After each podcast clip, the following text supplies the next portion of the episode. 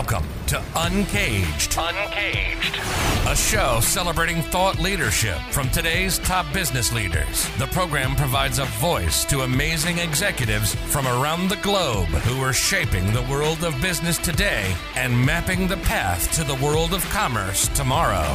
And now, please welcome our host, Bant Breen, as we begin another Uncaged episode. Today we are speaking with Carolyn Levy. Hey, Carolyn, how are you? I'm great. Thank you for having me. I'm really lucky to be talking to you because we get to talk about probably one of the most important topics, really, the industry right now. Carolyn is the president of technologies and the chief diversity officer at Randstad Canada.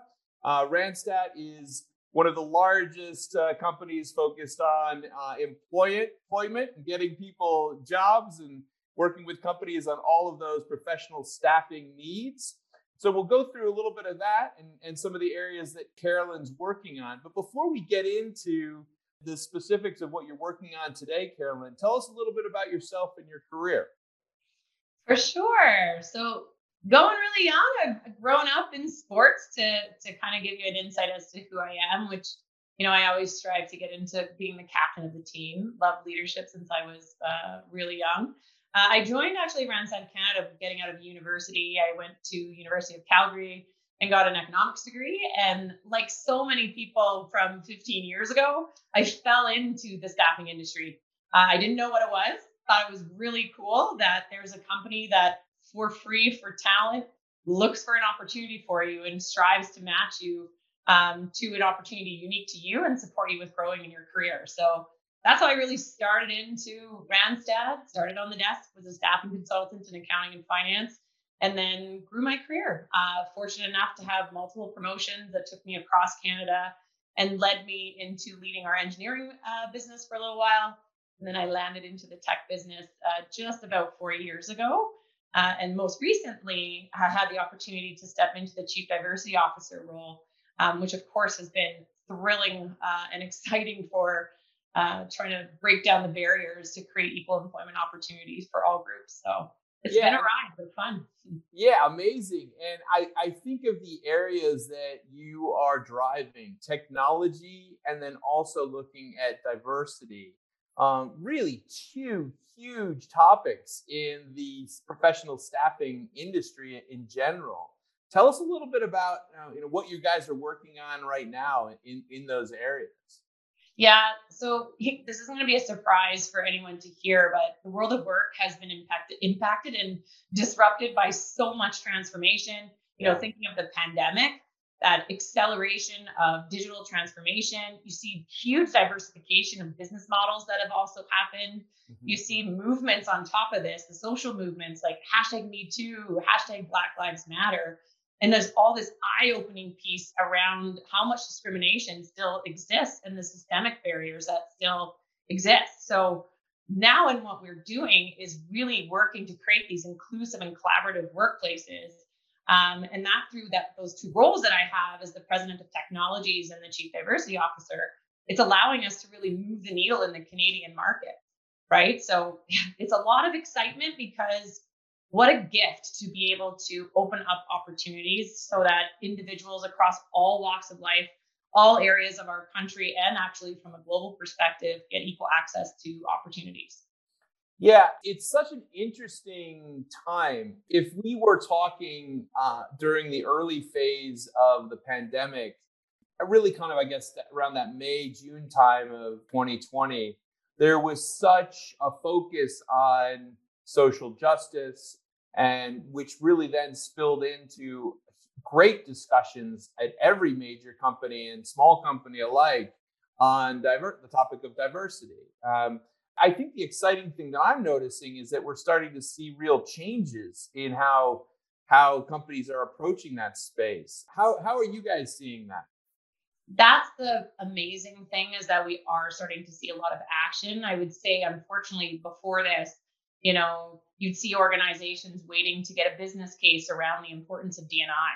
And if you're still thinking that way, you're a decade behind. You have to embed your DNI strategy into your business, right in it. It's like putting on a pair of glasses.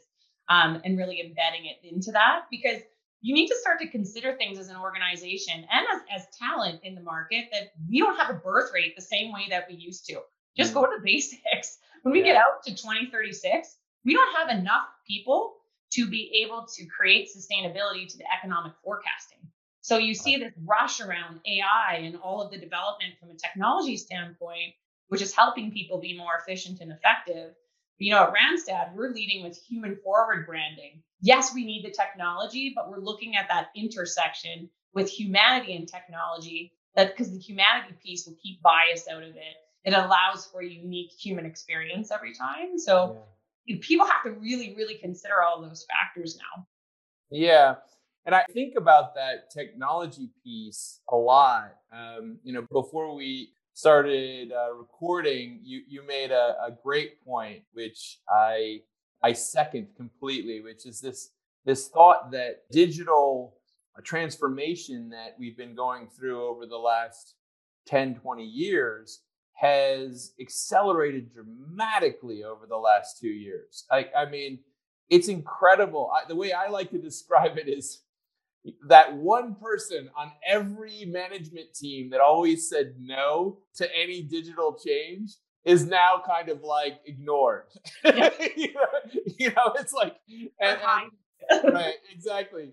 But and so it's we have accelerated uh, the use of technology dramatically, and we find ourselves in this moment where there's been this surge of activity in the staffing space because people are coming out of staying at home and they want to they you know perhaps thought about what they want to do with the rest of their lives. So this idea of the great resignation has happened. I mean how is that changing? How how is the use of technology being implemented in this in this new new moment? Oh it's that's just a root factor in everything now so you know when you think of like what are the things that i should make sure my kids know when they're growing up it's tech it's understanding the role that that that that plays and you know I, I just want to speak to that the digital transformation, the, the DNI stuff that we were speaking to, to uh, previously. And when you, you think about what's universal for every industry across the board right now, is that everyone is competing for talent. And when you mm. get to that digital side of things, everybody is competing for the people who have the same skills because the emerging technology that's coming out with out so far, we don't have enough people that are educated and trained. So we we talk about the great resignation, but it's also the upskilling and reskilling mm. opportunity now. And as a business and as talent, you need to be aware of that when you're applying to a position or you're opening up new opportunities. How are you going to bring someone in that's got the right human skills that you can train them into that role? It has to be embedded and part of who you are now because the talent doesn't just float around we see it in that people are offering more signing bonuses. And this is down to junior positions now. This is not just executive roles. So when you think of the role of organizations like Randstad Canada, this is where we can help or people and organizations develop a talent architecture strategy for how to engage all the different ways um, that how to engage all the different avenues you have to bring people skills to your organization. And I'm saying that because we have incorporated workers, we have temporary workers, we have full time workers, you have bench workers. Like it, it just, there's a big plethora of ways that you can reach talent, which on top of that helps you be uh, more, uh, I think, sensitive towards the marginalized communities because you could set up part-time remote work in a different way now. So, yeah. anyways, I skewed that a little bit, but there's the the importance of this full industry now is massive. So as an organization, when you're sitting there with all these different avenues at you, reach out to uh, a company like Randstad Canada to support you with creating that talent architecture you need.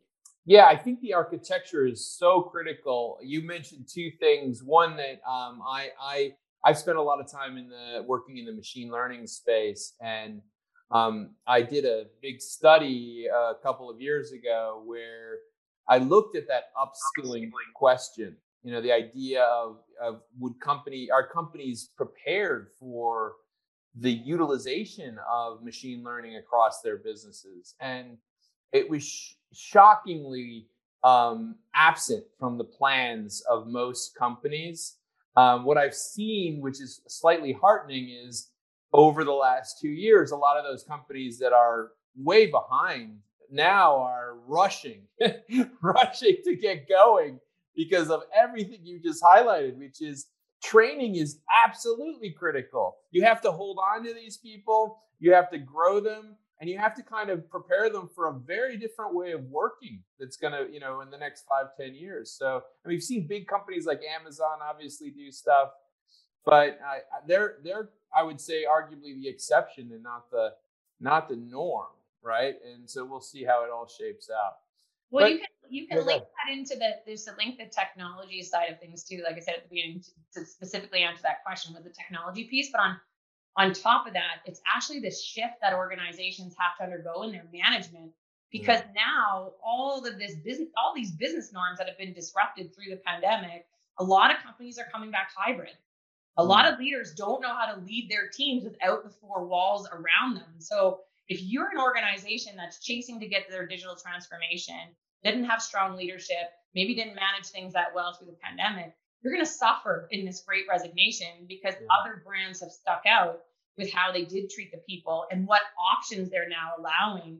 Um, because we see this in Ontario, in Canada, a lot of people were living in Toronto. It's it's expensive, but you work down there.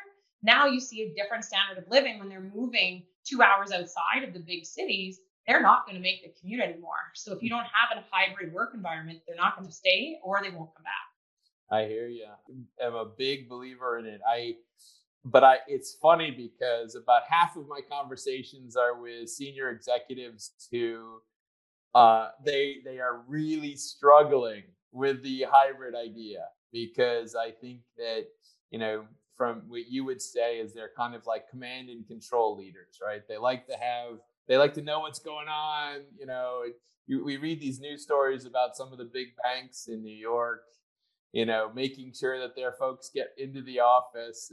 And we'll see how all that stuff plays out. I really don't know. But um, let's change gears a little bit and talk about this pandemic. I mean, it was a crazy time for just any business. And I imagine for the ways that you guys were operating as, as Randstad Canada, there must have been some challenges for you. Tell me a little bit about your experience and, and those challenges, and really some maybe some of the things that have come from that.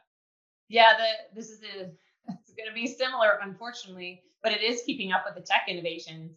They're very disruptive when it comes into the staffing space, and you can imagine when talent scarcity is everywhere that people just start to kind of log in and look for new opportunities that maybe if I go onto this platform, I'm magically going to start to find the right fit and match for the positions that I have, have that I have open.